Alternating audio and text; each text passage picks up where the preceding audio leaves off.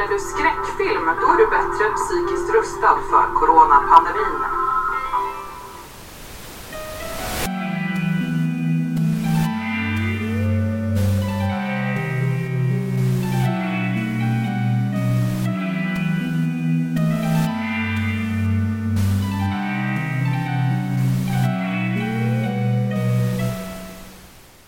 Hej och välkomna till Myrornas krig. Erik här. Vid min sida har jag som vanligt Björn. Yes. Och idag så börjar den här skräckhösten med del 1 i våran slasher-serie. Slasher-trilogi har vi Till- väl tänkt. Till att börja med, Ja. absolut. Jag tror det kommer inte bli mer än tre den här hösten i vilket fall. Ja. Och vi är väldigt peppade på det, att prata om slashers. I kvällens avsnitt kommer det bli inte renodlade slashers utan sånt som inspirerade senare mer slasherverk. Ja, Så förskärare kan vi säga. absolut. Och eh, det kommer vi till senare. Nu vill jag veta, hur mår du? Jag mår bra. Det, ja, det är lite tillbaka i vardagslunken. Nu har man hunnit jobba lite grann och kommit in i jobbet igen efter en eh, sommarsemester. Och det börjar bli lite kallt och höstigt ute. Som känns väl lite deppigt på ett sätt men ändå tycker jag att det, det tuggar på ganska bra. Jag har ju kommit iväg och fiska någon gång i månaden också och det är alltid trevligt. Nej men jag tycker det är väldigt fin höst just nu. Jag var, slutade tidigt idag och var ute med Irma, min dotter, i skogen och plockade de sista blåbären vi hittade. Man kan, det är ett bra sätt att fördriva tiden med en unge. Mm. Ehm, sen var det ju kul att vi sprang på varandra på jobbet. Det gör vi inte varje dag. Jag hade en patient på din avdelning som jag Ja, skulle se till. Så då... då fick vi finfrämmande på kirurgavdelningen. Jo, Det var nice. jag märkte att ni uppskattade min närvaro. Ja, nej men det var det ganska kallt tycker jag fast ändå så här skapligt bra väder. Ganska många fina höst, höstiga dagar på något vis. Ja, när vi var ute i lördag så fick vi väldigt mycket sol. Men vi fick ingen fisk när vi var i Täfti och eh, kastade och metade. Och... I skräckens tecken fick vi ju däremot bevittna en älgslakt. Det Ja, var ju lite lärorikt om inte annat. nej men precis. Vi fick se dem flå en älg och de sågade dem och höll på och slängde ut slamsor i vattnet. Det var, det var ja men det var spänn- lite spännande ändå. Jag var lite imponerad. De var ändå väldigt effektiva. Jag, inte, Ja. jag är inte någon jägare själv så jag har inte liksom sett så mycket sånt tidigare. Nej men de hängde upp älgen, höll på att sådär, flå den och såg, som sagt sågade. Det var ju så brutalt. Sen så hade de såhär, det här jaktlaget hade som tvärt i allt det där. Så här, men ska vi jaga imorgon eller inte? Så hade de ett rådslag om det där. Ja. Och rätt vad det var så var, for alla iväg och sen så var det bara ett älgskinn kvar. ja, Ungefär. Väldigt snabbt. Jag tänkte då på, det var väldigt mycket jägare på en älg. Jo, så det blir inte inte. må- många, det blir inte mycket att dela på. Det kändes som att de måste ha varit en 25 pers där i alla Ja, fall. skitmycket folk. Å andra sidan, jag har förstått det som att vissa lag har också att man har lotter. Så att det är inte alla som får kött utan man typ drar lott om vilka som Mhm. får kött den här gången. Eller att man kanske har någon turordningsregel eller hur det nu kan funka. Men, Precis. Sen så är det väl den som fäller älgen som får tungan. Ja, det Har jag hört i vissa Godbiten. godbitar. Ja men tunga kan jag gott. Jag har ätit oxtunga någon gång för länge sedan. Jag blev bjuden på. Jag har inte provat tunga, jag provar hjärta dock. Ah. Det, det är någon sån där grej när eh, det kommer någon besök från andra länder då blir vi extra Då måste- norrländska. Då är det fram med älghjärtan. Det är så liksom lika exotiskt för oss som för besökarna. Ja, egentligen. Ja. Ja men eh, nog om det. Hur har det varit på skräckfilmsfronten? Har du tittat på någonting sen vi pratades vid sist? Skräckfilmsfronten i stort sett ingenting. Jag vet inte, nu vet jag inte exakt vart det här är i timeline men jag tog ett tag, jag vet jag nämnde i någon tidigare podd att jag hade börjat titta på Djurkyrkogården och jag tog tag i och såg om den i sin helhet men var väl inte så här, Den här nya? som Den nya alltså, 2019. ja. inte jätteimponerad. Det var inte, jag har egentligen inte så mycket att säga om den. Men Nej. det har jag sett. Annars har det, jag har sett en del annan film men just skräckfilm har varit dåligt med. Mm. Våran eh, box som vi har för att kolla på DVD och kolla på Netflix och så har ju havererat så att min livlina till filmen är eh, compromised och sen det är inte riktigt samma sak att sitta på datorn och kolla på film alltså tycker jag. Nej. Så jag har inte varit så motiverad. Ja, just det.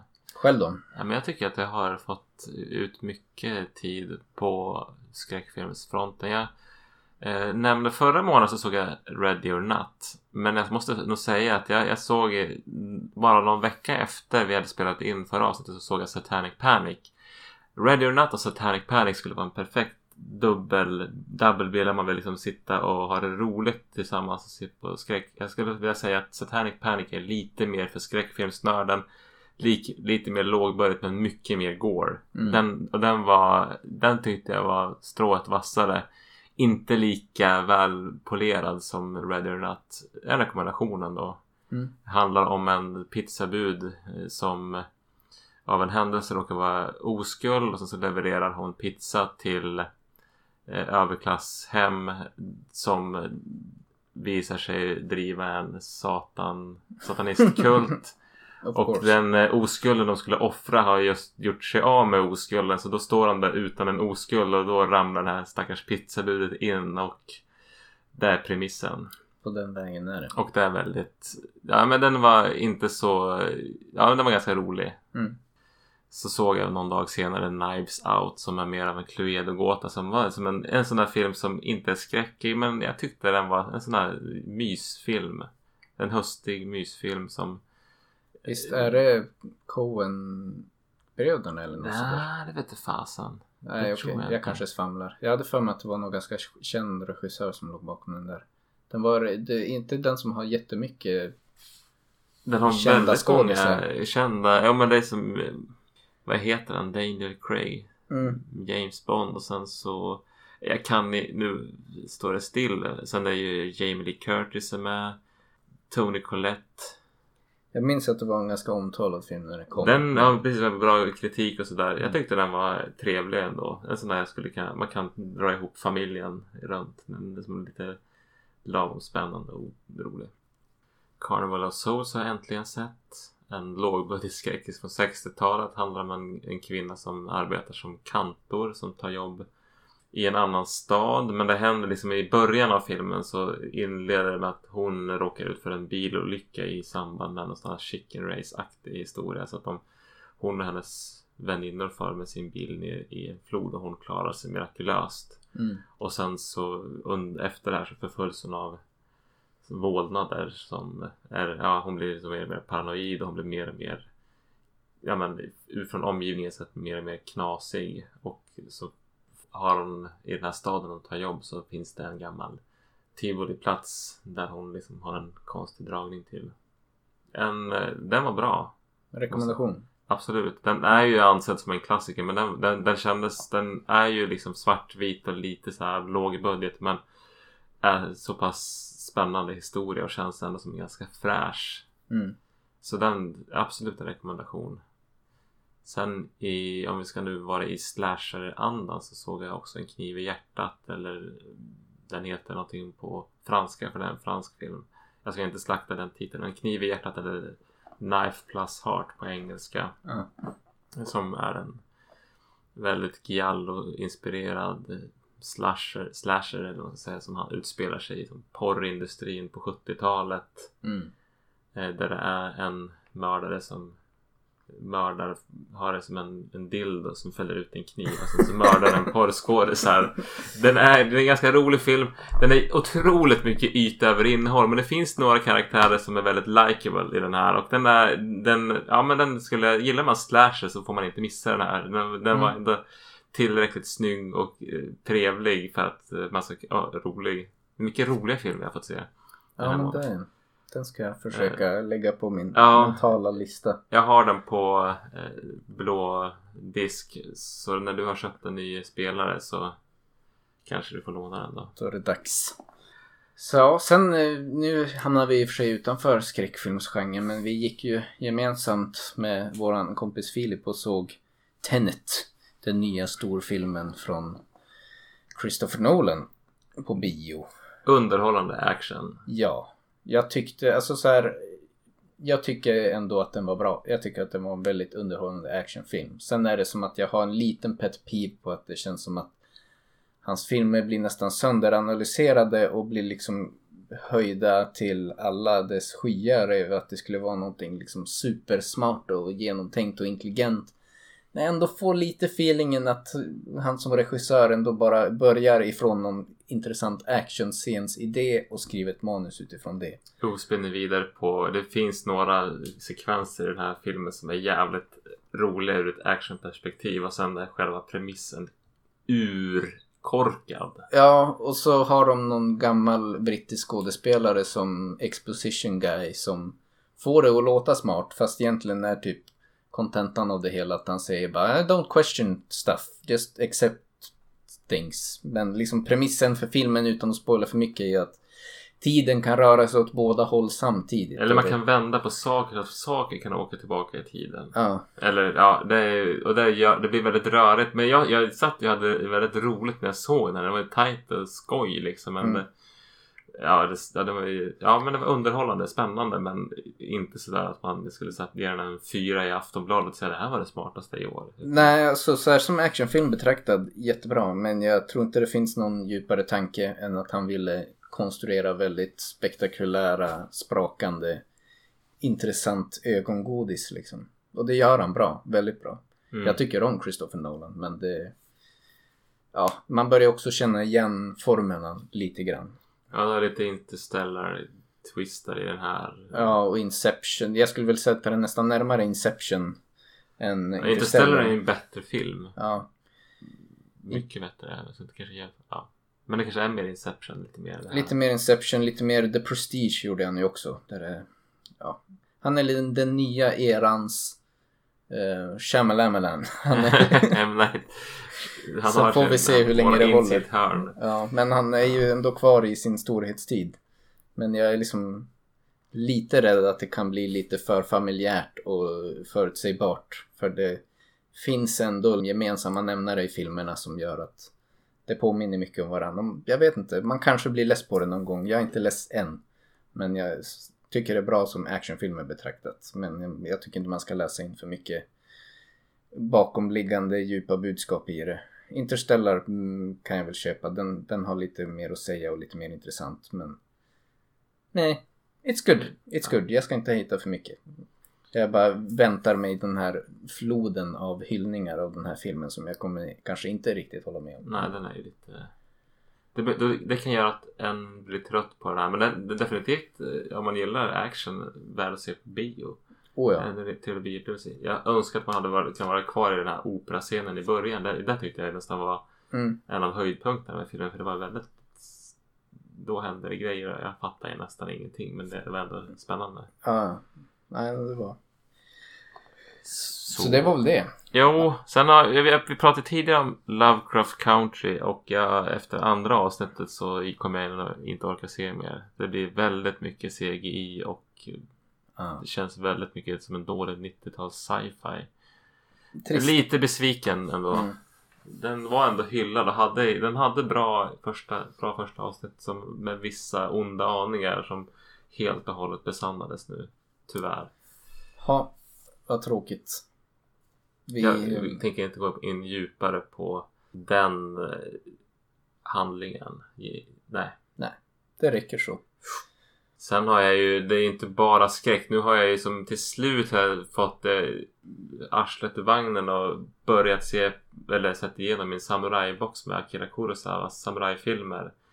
Som jag har på DVD och jag började ju med De sju samurajerna som är typ tre och en halv timme lång och jag var ju som Den är det så jävla bra. så här. Så var det paus och nu måste jag göra något annat för nu har jag liksom, jag har inte tid att se den men jag bara längtar efter att få se andra halvan. Ungefär så. Och den går så fort. Och jag, den är gjord alltså 54 eller något sånt där och den känns ändå som en, en av de bästa actionfilmerna jag sett. Och då, jag menar, då vet man vad som har kommit efter det. Ja.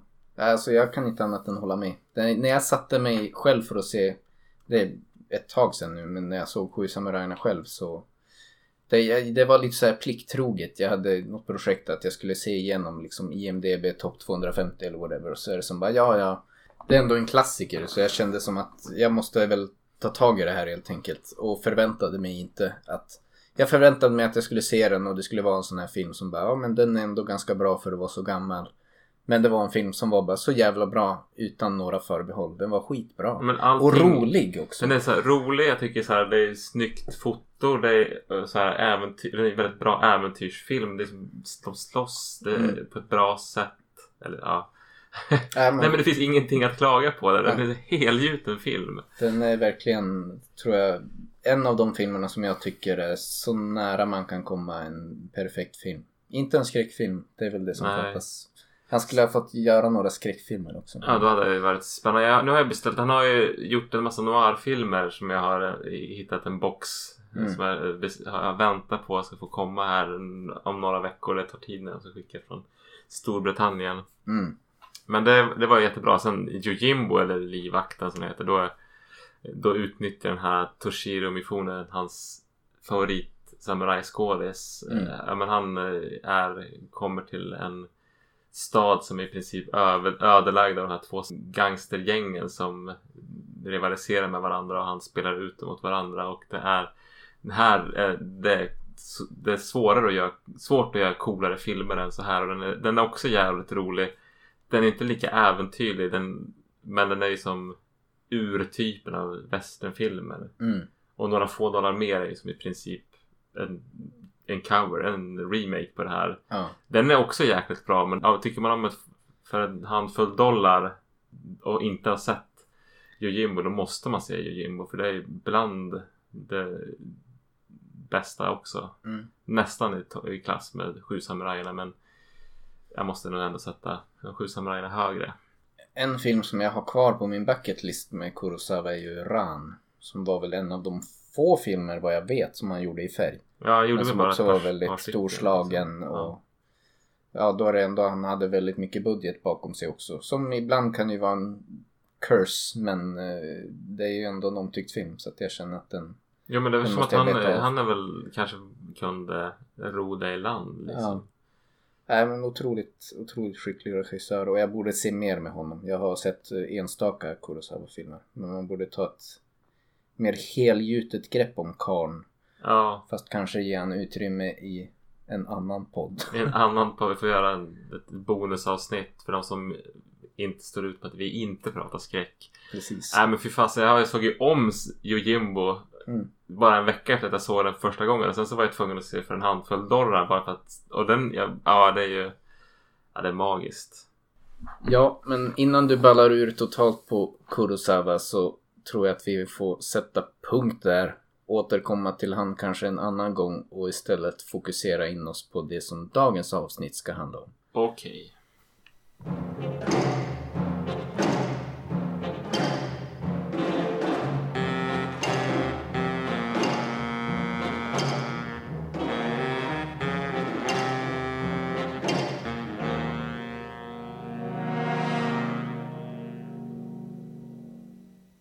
Men för dagens avsnitt då så har vi tittat på några filmer kan vi väl egentligen säga som vi tror att eh, den så kallade klassiska slasher-eran av filmer har dragit mycket inspiration från. Men innan vi börjar prata om de filmerna specifikt så kanske det är bra att vi reder ut begreppen lite grann. Det är, för det är inte så här supersolklart alla gånger ens för mig. Jag kan väldigt lätt titta på en film och tänka att ja men det där är en slasherfilm. Men jag fick frågan på jobbet idag men vad är, vad är det som gör en slasherfilm egentligen? Och så blev jag ändå lite så här ställd när man som bara, ja men du vet det när folk blir mördade och skit liksom. Man, man kan se det och man vet att det är en slasher men vi kanske ändå ska försöka precisera oss lite grann och reda ut begreppen. Jo, för jag menar i en vanlig snutfilm mm, så kan det ju dö ganska mycket människor. Ja, Och, men det är ju fortfarande inte en slasher. Det kanske är en, en, som en utgångspunkt kan man ju som säga vad är det som gör en slash till en slash och en snutfilm till en snutfilm. mm, Och i snutfilmen då, då är det inte så stort fokus på hur våldet utförs utan det är mer att man lägger ett pussel och man följer en detektiv, en snut eller någon som utreder det här och det, det intressanta är vem och varför. mm, Ungefär så. mm, Medan en slasher å sin sida då är det någon som blir hotad av ett, någon ondskefull person. mm. Och det är väldigt mycket fokus på våld och hotet om våld.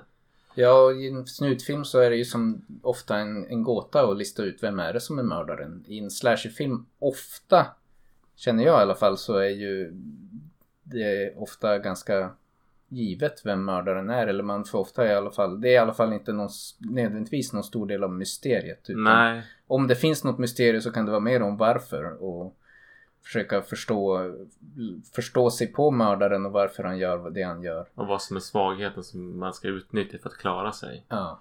Men eh, ja, vi kan ju gå... Vi, jag tog lite hjälp av eh, The Cambridge Dictionary och eh, vad de definierar en slasher som. Citationstecken.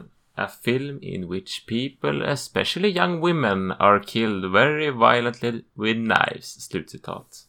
Och där har ni det. Solklart. Det är ju, det, det säger sig självt. Nu kan vi lägga ner det här och titta på spökfilmer istället. Ja, Det, det där är ju ganska grovhuggen, även om den kanske är den minsta gemensamma nämnaren. Men det är ju inte alltid det bara är mördare. Men det är ju ja, mördare kvinnor som är mördare. Ja, especially women är det mest. Ja, Det känns väl om inte annat kanske lite gammaldags. ja det är kanske mer den klassiska slasher-eran. Ja. Ja. Slasher-genren har ju som utvecklats mycket och gått igenom många olika perioder och liksom det finns neo-slashers och det finns slashers med liksom lite krydda av allt möjligt annat. Men Jo, de här väldigt, väldigt gamla ska jag inte säga, men de här gamla klassiska slashfilmerna så stämmer väl inte den här definitionen in jättedåligt på egentligen. nej, Halloween tänker. funkar. eh, Ja. Fredag den 13. Terror Train. Det, det finns de här personerna som har tittat lite djupare på det. Man har ju som sett en, en gemensam nämnare i väldigt många slasherfilmer är att det liksom finns en sorts historisk bakgrund eh, hos mördaren som gör att den blir till en mördare. Eller, som, eller det finns eh, en historisk bakgrund som, som visar att mördaren som i Michael Myers till exempel. Han, som den första sekvensen i filmen så får man ju följa Michael Myers point of view när han mördar sin stora syster. Men det kan vara liksom att mördaren blir utsatt för ett trauma eller det är någon, den som, det, det är någon som blir utsatt för ett spratt och så blir det en hämndhistoria som är motivet. Mm. Och det är väl en, en viktig ingrediens och sen så är det utspelar sig det som huvuddelen av filmen utspelar sig i den, den filmens nuet Mm. är mer det då, då, då kommer det en ondskefull oftast en mänsklig skepnad men den kan ha övernaturliga egenskaper Mm. och den har ju väldigt sällan skjutvapen utan det är bladvapen eller trubbiga vapen. Det är knivar och sågar och Yxor. yxor. Ja, precis. Ja men absolut. Eh, sen är det ju också som ofta är det ju liksom dels ska man väl kunna identifiera sig med mördaren så den är ju liksom ofta liksom maskerad så att den blir liksom lite opersonlig. Det är inte bara att den gör en läskig utan det kan också göra att man på något sätt trollar ens sinne lite grann som gör att det kanske är lättare att hålla på mördaren. Ja. Eller tycka att den är häftig. I alla fall i den här klassiska eran av, ja, nu tänker jag grovhugget Halloween, Terror på Elm Street och Fredag den 13 så är ju mördaren någon slags, någon slags hjälte i filmen ändå. Det är, ju Ja, det är den någon- ikonen som... Det är liksom inte som en superhjältefilm där man följer Stålmannen utan här är den onda mördaren som man följer från film till film. Ja, och det är han som drar publik. Ja. Oftast är det en manlig mördare men det finns ju förstås undantag och mer på senare år kanske. mm. Eh, oftast är det bara en ondska men Mm. det finns ju flera mördare i vissa filmer. Ja. Eh, sen är det ju, har vi förstås den här, det är ju oftast en eh, hjältinna som bevittnar mördaren och under filmens lopp ja men kanske måste liksom övervinna mördaren och i, i slutändan av filmen övervinner mördaren. Du behöver inte nödvändigtvis döda den men göra så att den kommer undan Mm. eh, hjältinnan. Oftast en kvinna, the final girl. Så kallat. Yes. Och ja, de är gärna i, i de här klassiska slashers filmerna så är det ju gärna en som är väldigt ren. En, en dygdfull person som gärna inte använt droger, haft sex eller Ja. hittat på dumheter. Det är ju liksom i de senare slasherfilmerna så känns det som att det är ju ofta en parodi man driver med och vänder lite på koncepten och liksom leker med den idén. Men i de här gamla klassiska slasherfilmerna det är ju som nästan en klyscha att man kan förutse vilka som kommer att dö först genom vilka som har sex först och vilka som gör något som i alla fall den tidens perspektiv ansågs som lite syndigt eller Mm. whatever. Och den här oftast då Final Girl som är mer rättskaffen så håller sig eh, från att ha sex och använder inga droger. Det är liksom den som kommer att klara sig till slutet och till slut överlista mördaren typ.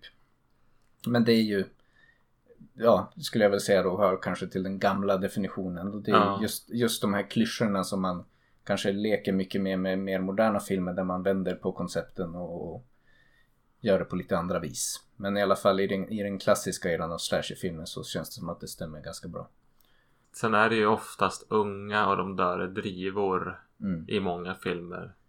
Ehm, sen så kan man väl också se att det liksom gärna utspelar sig De här morden som sker i filmerna utspelar sig i Ofta i miljöer där ungdomarna vistas i normalt. Okej i Fredagen den 13 så är det Summer Camp eller vad det heter. Men i som Halloween då är det ju i någon suburbs. Mm. I,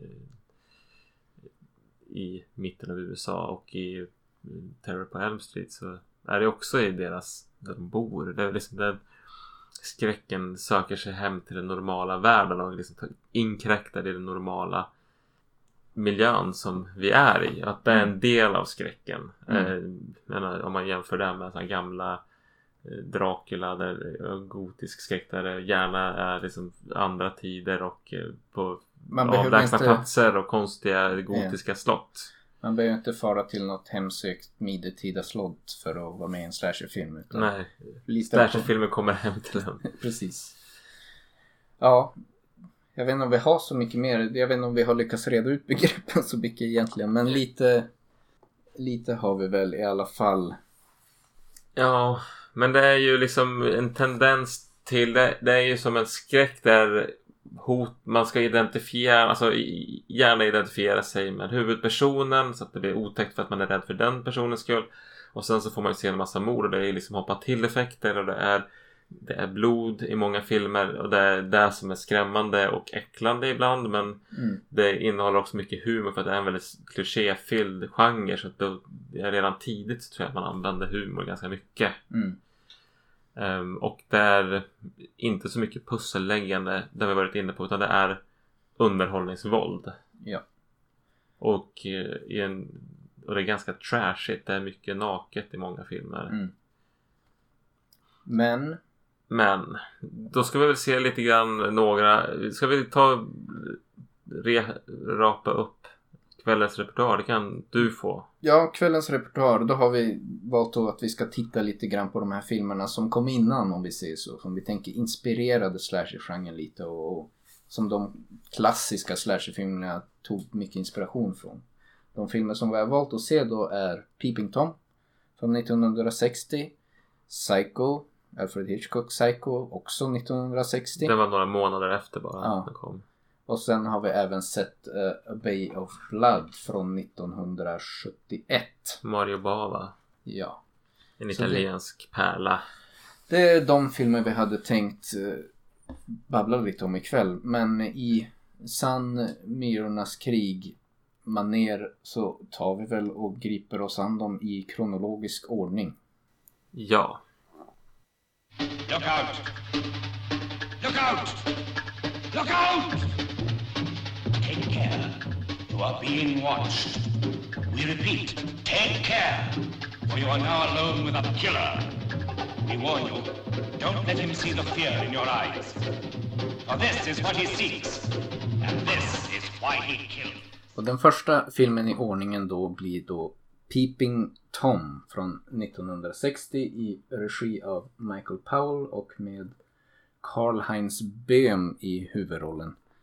Och ja, summera handlingen i den här filmen går väl egentligen ganska fort men det handlar om att vi får följa huvudkaraktären då Karl-Heinz Böhm eller Mark Lewis som han heter i filmen och Ja, han, han begår ett mord i början av filmen och filmar det och sen får man i princip följa hans resa. Alltså man, hela filmen berättas ur hans perspektiv. Han jobbar med film också privat och liksom det handlar väl mycket om lite grann hur han kämpar med sina perversa dragningar och hans eh, lust att mörda men kanske en karaktär som egentligen inte riktigt vill det. Men Mm.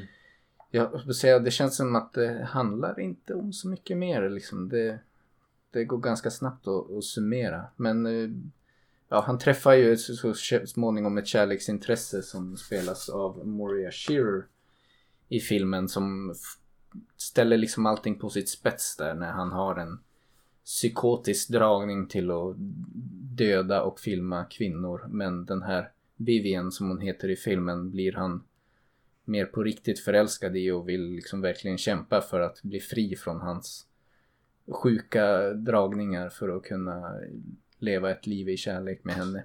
Typ. Något sånt. Något sånt. Det är en ganska bra summering tycker jag. Mm. Vad tyckte du om den här filmen då? Jag tyckte den var bra. Eh, den, eh, jag tyckte framförallt eh, redan när vi började titta på den tyckte jag introt var ganska skickligt gjort. Eller som anslaget. Den första scenen i filmen är ju han som begår ett mord och han filmar det. Och sen filmen som blir av det här mordet han begår blir så småningom också då bakgrundsfilmen som visas när de går igenom alla sin credit roll och allt sånt där. Jag tyckte det var ändå ganska snyggt grepp i hur de hade gjort det. Annars det, jag tyckte det var, det kändes som en ganska varm film om man säger så. Liksom varm färgsättning. Jag tycker annars gemensamt för mycket skräck är att det brukar vara ganska kalla grå. Grå Färger. Kalla filter. Men den här är ju som en Disney-film tänkte jag färgmässigt. Men den är också den, den skildrar ju också mördaren med ganska mycket värme. Ja, det är, en, det är en mördare man kan empatisera med. Och man liksom får se hur han verkligen kämpar och vill någonstans ändå bli frisk. Men ja, det går inte riktigt så bra för honom. Nej. Och det, ja, men den är eh, också lite skrämmande för att man liksom tar eh, dels att man får följa hans kamp men man i och med att mordsekvenserna är ju filmade och man får följa det liksom att man är ju som placerad som i kameran i filmen Mm. så blir man som en del av mördarens verktyg. Man blir som en del av ja, men det här sjuka med att titta på barn, människor som dör Ja, som man mördar blir man en del av. Att det, liksom, det obehagliga eller skräcke är, är ju med att det, det, det liksom knådar ens psyke med just det här perspektivlekandet. det, jag var som ändå imponerad över hur bra de lyckades ändå bygga repertoar med den här huvudkaraktären. Att man kände ändå genuin empati med honom. Och när han skulle ut och mörda någon igen så var man bara, men snälla gör inte den här gången. Du kan lyckas motstå det eh, den här gången. Men ja, jag vet inte, jag, det var, jag fann mig själv heja på honom ganska mycket i den här filmen. Samtidigt är ju det lite sjukt liksom. Han var ju en psycho killer. Och Men det är jävligt creepy på många sätt. ja, Det är ju en tysk som spelar eh, honom. Det hör- hördes kanske Karl-Heinz Böhm. Ja, det ger, det adderar en air av, han har en ganska mjuk eh, röst med accent som, han blir olustig på ett sätt. Han är Mm. så väldigt här mild men också lite kuslig. Mm. Det kändes ju många gånger nästan mer drama än skräck. Alltså Ja. en stor del av filmen tas ju upp av den här kärleksrelationen som han får till en av sina grannar. Eller han äger väl något stort gods typ där han hyr ut lägenheter till folk. Varav Vivian är en av de här tjejerna som sen fattar intresse för hans filmintresse och vill engagera sig mer i vad är det för filmer han gör. Och mycket tas upp av det och det är ju som ganska fint drama blandat med ibland lite skräck. Ja. Sen ur ett slasher-perspektiv. Alltså det känns som det där, där man kan se att kanske slasher-genren har tagit inspiration. Det är ju lite grann med eh, dels hur en del av de här mordscenerna är konstruerade när man får följa liksom ur mördarens perspektiv och det ja det känns en, som ändå ganska typiskt som man har sett i mycket i genren senare. I andra filmer man har sett. I hur, hur de rent har filmat det när en del av de här mordscenerna görs. Ja inte. absolut. Det är väl mycket det. Men sen så just det här om man nu ska ta upp den här jämförelsen, slash, jämförelsen mellan slashers och snutfilmer så är det här som den här vänder. Man tänker, tänker sig en snutfilm fast en del med den negativet till den. Man får följa Mm. mördaren och morden och eh, så han följer ju lite grann på håll mordutredningen. Mm. Eh, Ja men det, Och försöker ligga steget före på något vis. ja. Så att, eh, ja. Men eh, jag vet inte om man strikt ur slasher-perspektiv så det var väl lite grann mer i hur vissa sekvenser är filmade och hur man har liksom valt att konstruera en del scener som kändes Mm. bekant. ja. Annars Hur morden vet jag är inte. gjorda liksom. Ja. Nej men det tycker jag. Den är ju väldigt mycket på det psykologiska planet annars på ett sätt som ingen slasherfilm brukar vara alls. Nej, Eh, Men eh, väldigt, jag tyckte den väldigt mycket om den. jag tyckte också om den. Den eh, slog nog inte så stort när den kom tror jag. Den är nog mer en sån som har liksom fått sitt bättre rykte med åren. Ja, alltså alla har ju hört talas om Psycho. Peeping Tom har jag hört talas om i periferin men jag har egentligen innan jag såg den nu inte vetat så mycket om den så. Jag har ju min pappa som nog ändå är lite av en cineast. Inte så mycket för skräckfilm kanske. Han, ja men vi såg, han fick mig att se den någon gång när jag var ung vuxen eller äldre ton, i de sena tonåren. Mm. Så jag har ju sett den här tidigare och liksom kommer ihåg, ja, det där jag kommer ihåg är just det här med den vassa vapnet som Mm. man använder som är liksom, man fäller ut från tripodden från tripoden, säger man? Stativet, Stativet. kamerastativet.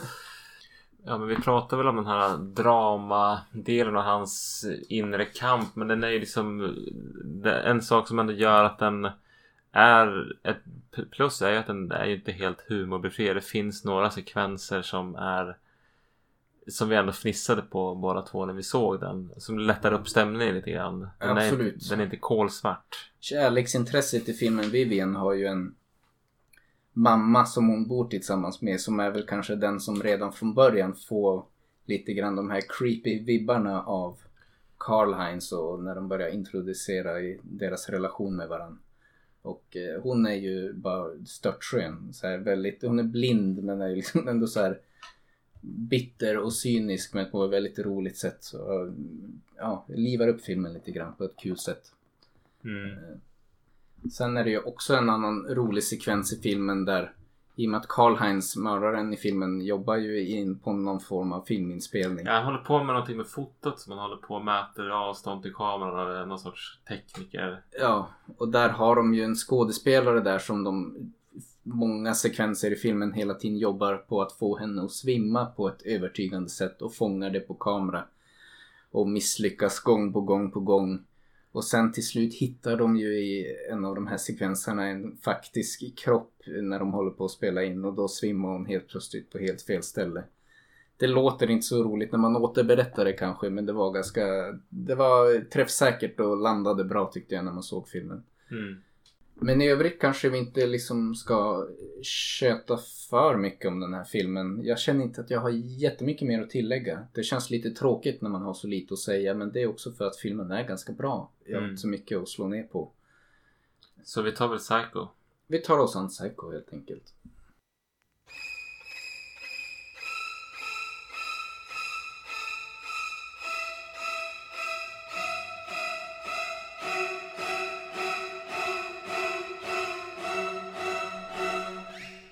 De omisskännliga stråkarna Ja. som markerar Psycho så går vi in på nog en av skräckfilmshistoriens kändaste verk. Mm. Och ja, om man inte har sett den här mot förmodan så har man kanske ändå fått en spoilad. Men det här kommer en spoilervarning. För jag tror ändå att det här är en sån film att om man har ingen aning om den här då ska man genast gå och se den för att få ut så mycket av den som möjligt. Jag hoppas att Då stänger ni av avsnittet omgående. Ja, och sen återuppta det här när ni har sett den. Ja. Men, men premissen är att eh, man får följa Marion Crane, spelad av Janet Leigh. Hon, eh, har, hon jobbar på ett kontor som, där man utför stora pengatransaktioner och hon ska som åt en kund ska hon, ja men som ska köpa ett hus Mm. så ska hon handskas med en, en Stor, summa kontanter. stor summa kontanter och eh, hon verkar som inte trivas så mycket på sitt jobb. Hon, eh, och det här är fredag eftermiddag och eh, pengarna ska inte in på bankkontoret förrän på måndagen och hon eh, tänker över sitt liv och eh, hon har som en älskare som är ganska ordentligt skuldsatt så hon är, Mm. är, behöver de här pengarna för att lösa hans ekonomiska problem. Det är väl hennes huvudmotiv. Mm. Eh, Så hon stjäl pengarna, lämnar stan och man får följa henne tills hon tar in på Bates motell. Precis. Det är en bra bit in i filmen som Marion Crane tas av daga. Mm. Och eh, det känns som att när det händer så kommer det som en kalldusch eller som att ja, mattan under, undan under fötterna på en. För att det är som en film som handlar mer, det känns mer som en road movie med någon som flyr från rättvisan. Och plötsligt Så- vänder det. Och så från nästan ingenstans så Ja. blir de mördad. Sen har det blivit en sån otroligt klassisk scen som man, även om man inte ens har sett Psycho så har man sett det hyllas och parodiseras i ände så att jag tror för många så kommer det ändå inte som en överraskning men när det begav sig, när den här filmen var ny så måste det vara otroligt chockerande. Som sagt, vi hade båda sett den tidigare men man blev ändå lite grann, man hoppar fram till lite grann även fast man ser om den och man Jag vet visste vad som att nu kommer komma. mu- musiken, nu Mm. kommer det här och sen ändå så lyckas, eh, lyckas det. Mm. Men jag tycker ju även innan det, nu som sagt det är fet spoilervarning på den här diskussionen men hon, ja, hon rymmer ju undan och liksom drabbas ju direkt av någon sjuk paranoia över det hon har gjort och liksom känner sig, hon blir ju förföljd av någon polis och är ju världens sämsta brottsling om hon nu hade tänkt göra karriär som brottsling. Där hon dribblar bort sig i alla konversationer och gör sig själv, misstänkliggör sig själv mycket mer än vad som egentligen är nödvändigt. Och man får följa mycket i scener där hon kör i sin bil och liksom fantiserar om vad alla andra säger om henne och att alla är henne på spåren och Eh, snart kommer hon åka fast. Och innan hon så småningom tas av daga så beslutar hon sig ändå för att hon ångrar sig i den här planen och ska vända tillbaka till sin hemstad och försöka reda upp situationen och få tillbaka pengarna dit de ska. Men hinner ju aldrig riktigt komma så långt. Eh, men för mig som såg om den nu med lite den förkunskapen av vad som kommer sen så måste jag säga också i interaktionen mellan Janet Lee och då Anthony Perkins eller Norman Bates. Så det finns alltså dialogen som de har innan när hon kommer till motellet och de träffas och snackar och hon fikar typ med honom att de har utan att det på något sätt skriver en på nosen men det finns som väldigt subtila cues i lite grann hur han beter sig och liksom är som person som kan ge en, det kanske är med den fördelen av förkunskap som jag spottar det men det är liksom det, man blir lite illa till mods redan där. Ja men det är något som är lite off med dem. Samtidigt så kan man ju liksom se, tycker jag att jag ser ett här att det kan ta vägen någon helt annanstans. Mm. Att det kan bli, det skulle kunna bli ett drama där, där de Det är något osannolikt kärlekspar som rinner bort tillsammans. Ja men precis alltså, därför hon pratar ju väldigt mycket om men ska du inte lämna det här? Bara, nej nej nej Mm. det här är så bra ungefär. Nej, inte riktigt så är det men Ja, Ja, men jag är fast här. Att det kan bli som ett drama för att han är kvar i huset för att mamman är invalid. Han kan inte lämna henne. Mm. Att det skulle kunna bli en historia som rör mamman i hans liv Mm. på ett helt annat sätt än vad det gör sen. Ja, nej men det var snyggt hur de hade konstruerat det och man har, jag får ändå intrycket av honom som en ändå ganska sympatisk och i grund och botten snäll person men sen så kommer en del så här jävligt awkward svar som han ger ibland som man liksom lite grann hajar till på att okej nu nu var det lite grann off igen men som sagt det, det är ändå väldigt subtilt och snyggt gjort och Mm. jag är inte säker på att man plockar upp alla de här små subtila förändringarna i lite hur hans blick rör sig och hur han reagerar på det hon säger om man inte vet vad som komma skall. Nu, I dagsläget vet ju de flesta vad som är på väg att hända så småningom. Men när det kom måste det ha varit outstanding. Liksom vilken... Ganska, jag vet inte hur det var när det begav sig men det är liksom väldigt ändå chockerande för tiden att det måste ha varit dåtidens Exorcisten med folk som rymmer från Ja biosalongen. absolut. Måste och- vara en av de otäckaste. Det tror jag det är ju en otäck. Duschen är ju otäck även om man vet vad som händer. Och under själva marknadsföringen så var det, men vi såg trailern man får veta lite grann. Men annars så var det så här, ja men de som kom för sent till filmerna, de fick, de, man var tvungen att se den från början. Annars fick man inte komma in på biografen. Mm. För att man ville inte att man skulle spoila upplevelsen. Man ska se den här från början och få den här chocken när allting ställs på ända. Mm. Ehm, ja, Och även det som nästan chockerade mig ännu mer sen det är ju ytterligare en mordscen i den här en filmen. ren, o, riktigt bra jump scare. Ja, och det jäklar vad, trots att jag har sett filmen, jäklar vad jag ryckte till för den kommer så mör, mördaren i fråga dyker upp plötsligt utifrån ena sidan av scenen och bara kommer stövlande in rakt på sak och bara börjar hugga någon med en kniv som man bara wow. Det är liksom även för dagens mått mätt en ganska dramatisk otäck scen alltså. Det kommer lite från sidan. Mm. Eh, Men, ja, men, det, men hur som helst, om vi ska fortsätta med handlingen. Det är liksom, eftersom hon har en massa pengar med sig när hon blir mördad. Så drar det till sig någon privatdetektiv och hennes syster saknar hennes eh, älskare som eh, spelas av John Gavin och som heter Sam Loomis. Lägg efternamnet på minne. Ja. men de, det, det blir som en, eh, ett, ändå ett, lite av ett uppbåd för att ja, man undrar vart de har tagit vägen. Så det, resten av filmen efter att hon har blivit mördad så är det liksom hur så utspelar sig en massa dramor Mm. på Bates motell då. Mm. Kort och gott. Och jag tycker, nu går jag lite ut på en tangent här, men jag, något som jag verkligen såg och uppskattade den här gången när jag såg filmen, det var också den här privatdetektiven lyckas ju spåra eh, Marion så småningom till att hon har varit på det här motellet. Och ska, jag ska inte säga interrog, vad säger man på svenska, ha Förhör. lite informellt förhör kan man säga med Norman Bates här. Och jag har ju haft någon sån här liten sjuk grej att man har fastnat på lite så true crime dokumentärer och sånt tjafs på sistone. Och kolla på en del förhörsscener och jag måste säga att den är skitbra den förhörsscenen. Den är så sjukt mycket bättre än det man nästan alltid ser i normala om vi kallar det snut eller detektivfilmer. För att han, det förhöret som han gör med Norman Bates, det är liksom verkligen ett förhör som det ska gå till. Där han liksom, han bygger repertoar, han ställer jättemycket frågor jättesnabbt och så slänger han in såna här frågor som får Norman Bates att komma ur balans lite grann Han hela tiden. avslöjar, men det här stämmer ju inte. Du sa ju så här nyss. Och sen så... Och Det sen, låter som att han bara babblar på men han är hela tiden superskärpt och lyssnar på alla svaren och liksom kommer med motfrågor och så precis som du är inne på då kommer han helt plötsligt att slänga in en sån där fråga mitt i allt som får Norman eller Norman Bates att komma helt ur balans och det är liksom så ser ett riktigt polisförhör ut. Och sen så, sen så äh, nu vill jag inte att du pratar med mig mer, säger Ja. Norman Bates. Jag tyckte det- det var känns, väldigt eh, bra att se. det väldigt, ja, men det, den är sjukt bra skriven. Jag tycker det är som både där och det är många andra så flörtscener och det ena och det tredje. Alltså saker och ting som sker i- handlingsmässigt lite perifert känns ändå intressant att se på. Ja, jättebra. Det, så den, här den har ju väl, väldigt mycket kvalitet. Jag, trodde inte att jag skulle tycka att den var så bra som jag kände när jag såg den nu för andra gången. Då kände jag att den här kommer jag nog se om flera gånger till i mitt liv. Samma här faktiskt. Det var en sån här liten film som jag plikttroget kände bara att okej, men jag måste ändå se om den inför podden så att man har det lite först i minnet.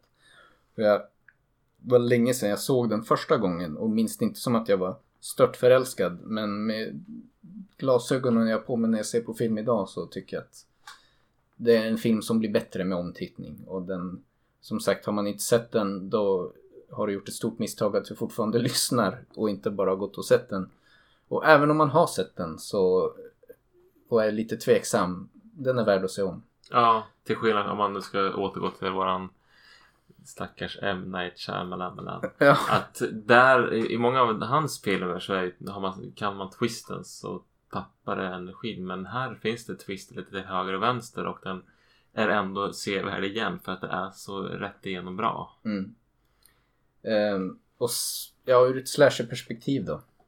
Det tycker väl, här tycker jag ju ändå att man ser ett ganska tidig form, eller vad säger man, tidig version av vad som ändå kanske blev slasher-genren. Det känns som att ingredienserna för en slasher-film, ganska mycket av det finns här. Jo, Ja, men det känns ju som att om man väldigt kort och gott så är den här filmen som en den som har gjort den så stor är att den är, är som en modernisering av skräckfilmen i stort men också Mm. att den liksom ja du säger att den, den har också många ingredienser som slasher-genren använder. Mm, Vassa knivar.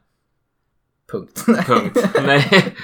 Och en mördare som, in, som är som har någonting i sin historia som gör det är något väldigt vrickat med den här och det Ja. går långt tillbaka i den här historiska händelsen. Ja. Och eh, själva våldsscenerna får ändå ta får ett ganska stort utrymme och är ganska chockerande och dramatiska. Ja, det- och det är mycket skräck för offren. Mm. Sen är det ju också det man har ju tagit in Ja men det utspelar sig i en modern värld som inte är så himla långt från våran normala värld om jag ska prata om det här med var en slasher befinner sig rent geografiskt. Det här Även om jag tycker att Bates-huset är gotiskt skildrat så är det ändå ett Stämmer det säkert överens med arkitekturen som var på den tiden. Det är liksom inte Mm. ett gammalt slott Mm. eller ett spökhus. Mm. Eh, så. Och sen är det människor som begår brotten. Mm. Sen är det ju en rätt så rolig expositionsscen på slutet som förklarar allting i Norman Bates beteende och hans förhållande till mamman och det är liksom kanske inte nödvändigt idag. Nej, det känns, alltså det som gör många sådana här slasher inom citationstecken monster intressanta är ju mystiken. Liksom, det behöver inte överförklaras men de har ett ganska långt utlägg med någon psykolog som bara Ja men det som känns som det är 10 minuter, det kanske inte är så långt men det är så här, jag menar, ja, psykologen. Det behövdes inte. Nej. Men de hade kunnat klippa från att han så småningom blir påkommen och fasttagen till den här scenen när han sitter i fängelset och har liksom fullständigt tagit över av sin andra personlighet. Eh, mamman i det här fallet då. De, de hade kunnat klippa det den scenen men det direkt och eller man hade bara kunnat se att det var han som klädde ut sig till mamman och så Ja. kan man räkna ut det så blir det, då får man, men som du säger. Man blir lite skriven på näsan. Ja, på ett sätt som i alla fall i dagens mått mätt eh, för mig personligen känns lite onödigt. jo. Nu förekommer väl det i och för sig i många filmer idag också på ett sätt som men jag finner det irriterande idag och jag finner det lite irriterande även då. Förutom den scenen så tycker jag att jag har inte så mycket annat Nej. att slå ner på. En liten sak. Jag vet inte ens om det är kritik eller beröm men jag tyckte att det var väldigt svårt när jag såg filmen jag hade aldrig egentligen någon aning om vilken tid på dagen det var. Ljussättningen var ganska likartad. I alla fall från att alla motellscener att det är, så, jag vet, är det dag eller är det natt? Ja, när han ska sänka bilen i träsket så är, Ja. är det morgon nu? Det var ju natt nyss. Ja. Det var, ja, men det, ja, jag håller med. Det var lite svårt. Men Jag det, vet inte om det är bra eller dåligt. Det bidrar ju till en lite känsla av surrealism kring hela Bates-motellet och mystiken Jo, kring det. Men Det är för sig. sen om det är avsiktligt eller bara en konsekvens av kameratekniken som fanns. Det låter vara osagt. Det var bara en observation jag gjorde nu när jag såg den. Men det är väl de små, små eventuella kritiken jag har. I Mm. övrigt så har jag full förståelse varför det är en sån superklassiker som det är och en sån genre-definierande film som det har blivit. Ja. Det finns inte egentligen mycket att slå ner på här heller. Och musiken, den är ju, det är inte utan anledning att den är så himla, alltså just det här duschstråkarna som nu... Men det, det går ju, alltså det är ju, det är ju, det finns väl inget mer, ja det är det mest, det måste vara bland det mest kända Ja. inom filmhistorien. Jo. Och det är inte utan anledning, alltså det känns som att de har liksom, han som har skrivit musiken, jag har inte koll på honom, men det känns som att här är det verkligen jag ska få tittaren att känna den vassa kniven Mm, och lyckas med det. mm. Så här känns en vass kniv om man gör den musikalisk. Det Alltså, så här låter en i vass kniv. kroppen. Det är väldigt kallt på något sätt men fruktansvärt effektivt. Ja, vi kanske nästan kan avrunda där. Det är bara att konstatera att den står sig. Och eh, jag förstår varför det är en sån grundbult i hela skräckgenren nästan. Ja.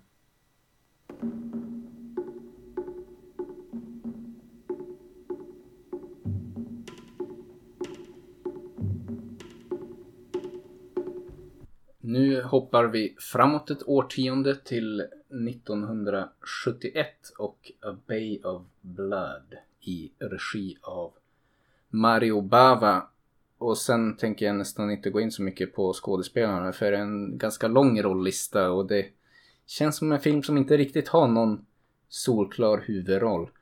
Men storyn eller synopsis för filmen det handlar egentligen om en baronessa eh, som i början av filmen blir mördad och eh, det bedöms sedermera som ett självmord.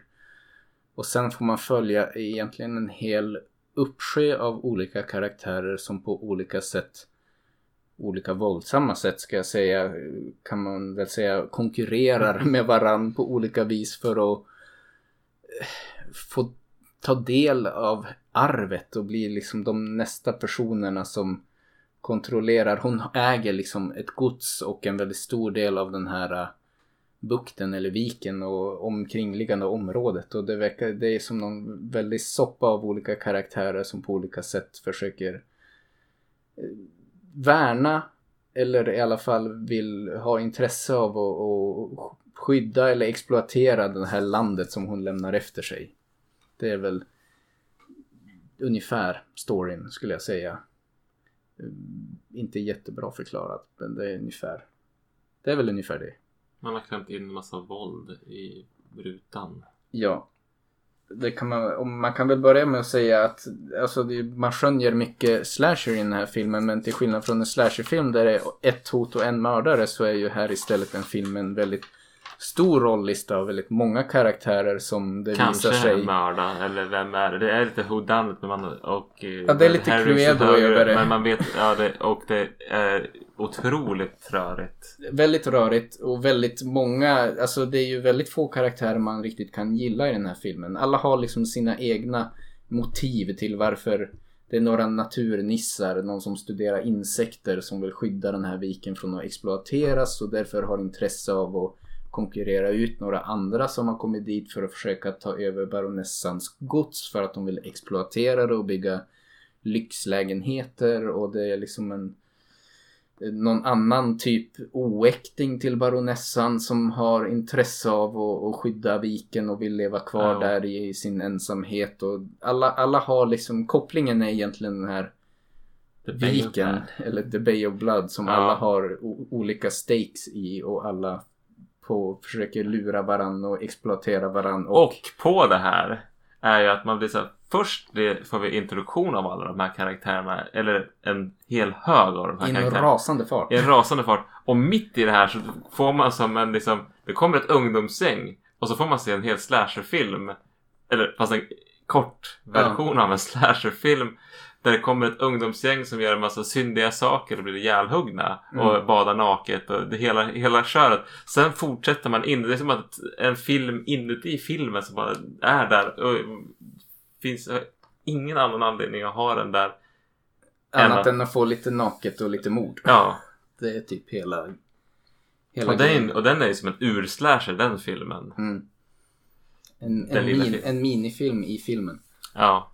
Så, ja men det är rätt så, men med det sagt så är det ju att det är i början, man, man får ganska snart acceptera det att uh, det här bara, är- njut av åkturen lite grann. Är det här slasher slash gåriga versionen av Knives Out som du pratade om tidigare kanske? Ja, men nästan lite så.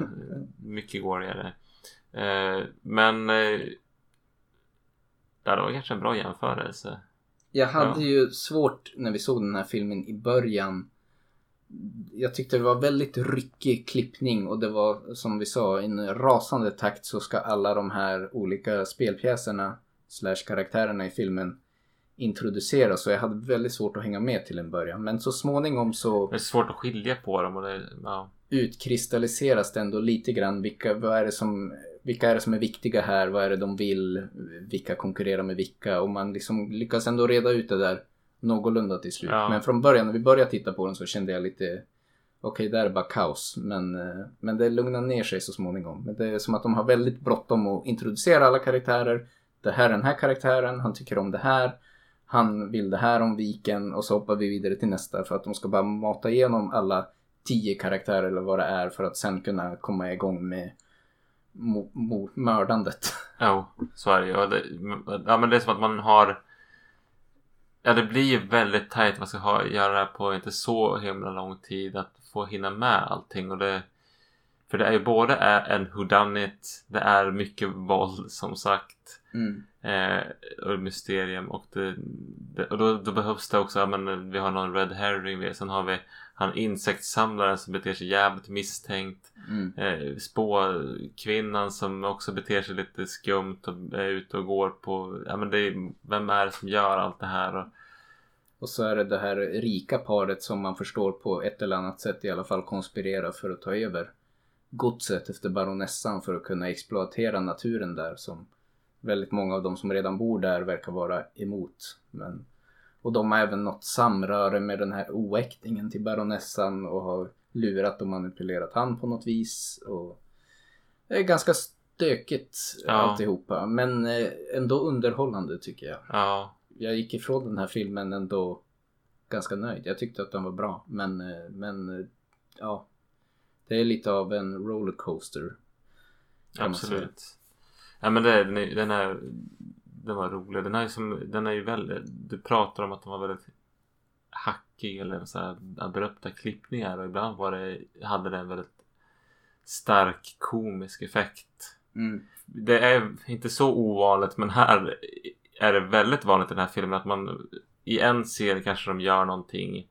Ja men det finns när de här ungdomarna tankar bilen. Mm. Så sätter de tillbaka pumpen och sen i nästa scen så lägger någon på en telefonlur. Eller om det är tvärtom. Att det är som där, så att det ser ut som att det nästan är samma händelse, det är samma rörelse. Mm. De knyter ihop scenen och sådär. Så det, det, och ibland så får de en väldigt rolig effekt. Det är någon som får huvudet avhugget och då klipps det och så är det några barn som tappar huvudet på en docka som går sönder. Det, och det, Mario kan sin klippning ändå. Mm. Han gör det jävligt roligt. Det är som en, en humorist som har gjort den här filmen. Det är också man ser tydligt i den här filmen som man kanske också lyfter vidare och gör till lite grann en staple av slasher-genren och den klass, klassiska eran av slasher som senare kommer är ju också hur spektakulärt och kreativt inom citationstecket våldet är. Det är ganska varierat och spektakulärt och ganska gåriga, otäcka effekter på många sätt. Men även på ett sätt görs det nästan lite dråpligt. Och Ja, man, kan, man får nästan en distans till det för att det är så dråpligt på samma gång. Och det tycker jag man ser går igen i många olika slasher. Det är lite olika från slasher till slasher hur mycket de väljer att ta sig själv på allvar. Men jag tycker en film som Psycho är mycket obehagligare än den här filmen. Även om den här har mycket mer explicit våld. ja. Så är det gjort med någon form av självdistans som gör att det ändå känns ganska dråpligt och roligt allting. Och många av karaktärerna är som ganska känns inte jättetrovärdiga eller jag, jag vet inte riktigt. De är, de är lite endimensionella på något vis. och korkade. Tycker Ja. de här, det här paret som Ja men det är en väldigt rolig scen när de, så, de har slagit läger med sin husvagn. Och så kommer mannen ut och är så här helt utmattad och säger ja men jag nattade barnen i 30 minuter, det var så jobbigt. Så här, men nu kan vi gå och göra våra affärer som Mm. de har tänkt. Och så kör han bara ifrån barnen som är kvar och såklart vaknar i hus, husvagnen och de bara lämnas vind för våg. De är inte särskilt stora de där barnen. Nej.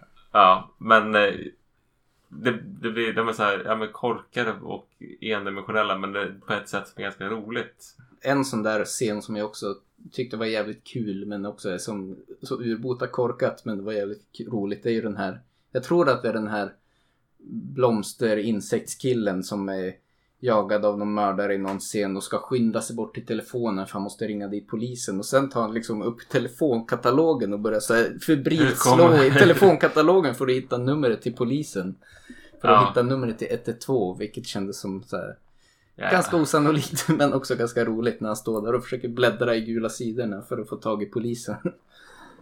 Ehm, så att, ja, den har mycket sådana där dumheter men som gör ja, ger allt det brutala våldet ändå en liten lättsam underton. På något vis. Jo, absolut. Eh, ja men den, och den här har, jag tycker jag slashermässigt har den ju, det är väl en giallo-film rent om man ska se den är italiensk och den har en mordgåta eller mordgåtor. Mm. Men eh, det finns ju liksom mordsekvenser här som är nästan plagierade inom Fredag den 13 Mm. franchisen. Mm. Och eh, ja, man kan ju tillägga kan man ju också göra att en liten eh, sidohistoria här. Eh, den här filmen gick väl så där på bio. Den visades på sådana skräpbiografer. Men så för att liksom kunna saluföra den om och om igen så bytte producenterna namn på den här flera gånger. Så det först hette den kanske Bay of Blood eller jag vet inte vad den hette. Och sen så Mm. hette den Twitch of Death Nerve, vilket i och för sig är en ganska bra Giallo-titel. Och, ja, den hade några andra titlar också men sen så fick den titeln några år efter den hade kommit så bytte de den till Last House on the Left 2. Och en av producenterna eller någon som var i den produktionen eh, Cunningham tror jag han heter. Av den anledningen av det här titelbytet så var jag tvungen att kolla in filmen.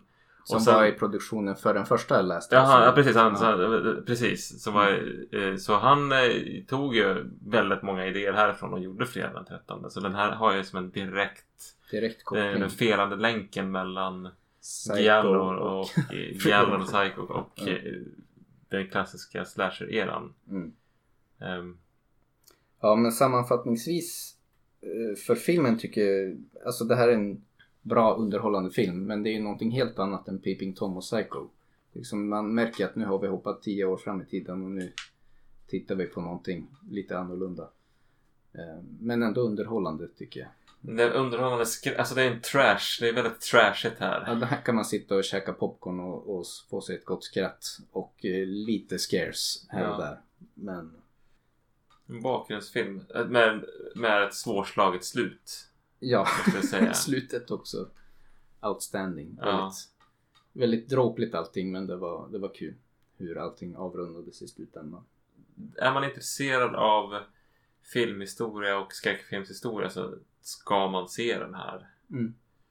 Tycker jag. Sen eh, kanske ja, den är inte jättehög kvalitativ men den är, den är bra hantverk och den är rolig och underhållande.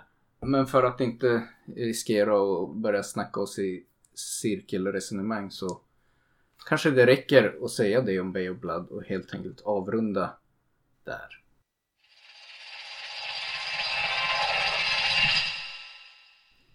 Ja, kvällens uppställning tycker jag med facit i handen det var bra. Det var roligt. Alla filmerna tyckte jag var bra att se. Ja. Jo, jag är väldigt positivt överraskad av egentligen de flesta filmer. Att eh, Psycho fick jag ju verkligen en stor nytändning på.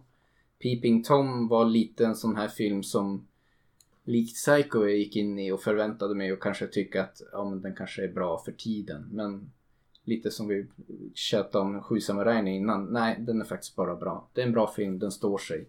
Den är ganska tidlös.